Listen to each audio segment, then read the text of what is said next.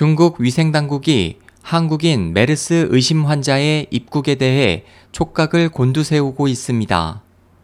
29일 중국 신문망에 따르면 위생당국은 현재 메르스 환자로 의심되는 이 한국인에 대해 입국 후 행적과 접촉 인물을 조사하며 확진 판정에 대비하고 있습니다.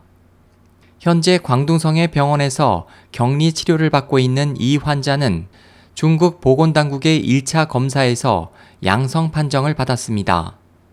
위생당국은 베이징에 검체를 보내 확진 판독 절차를 진행하고 있으며 베이징이 국제적 허브인 만큼 한국인 의심 환자 외에도 또 다른 메르스가 유입될 가능성에 대비하고 있습니다.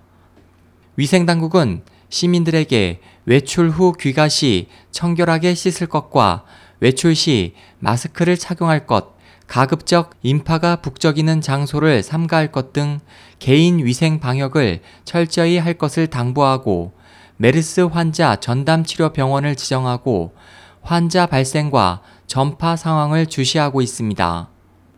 전담 병원으로 지정된 베이징 디탄 의원 전염병 센터의 왕링항 부주임은 메르스는 동물 숙주에 있는 바이러스가 요인으로 증상이 사스와 유사한 면이 있다면서 주로 중동 지역에서 발생하고 있지만 호흡기를 통해 전염되기 때문에 다른 지역에서도 발병될 확률이 높아질 수 있다고 경고했습니다.